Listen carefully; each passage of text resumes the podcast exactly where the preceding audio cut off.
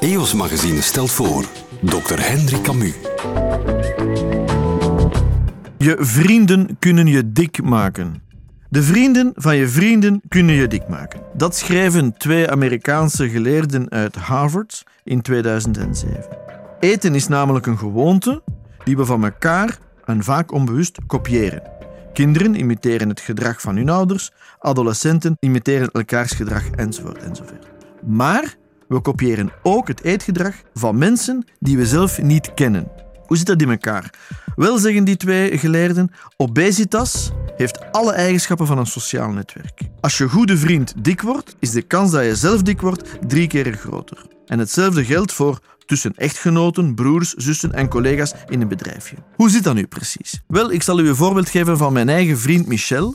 Michel is onlangs dikker geworden. En Michel is een hele goede vriend en ik denk, Michel is verdikt, maar het is toch nog altijd Michel en hij is een leuke man. Dat kan mijn gedrag beïnvloeden door mee te gaan daarin, want Michel is nog altijd een aangename mens. Omdat ik hem leuk vind, wil dat zeggen dat ik toleranter ben en dat ik eigenlijk zijn dik zijn beter aanvaard. Dus, omdat Michel te dik is en ik hem leuk vind, zal ik mijn normen over dik zijn bijsturen. Maar ik heb nog een vriend, Paul. En Paul begint doogstil aan aangewicht toe te nemen.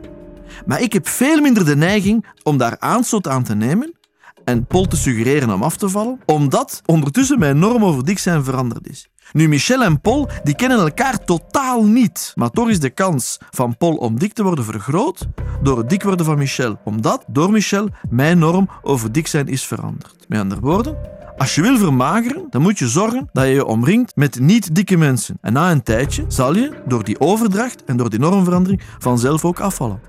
Dr. Hendrik Camus, een podcast van EOS Magazine.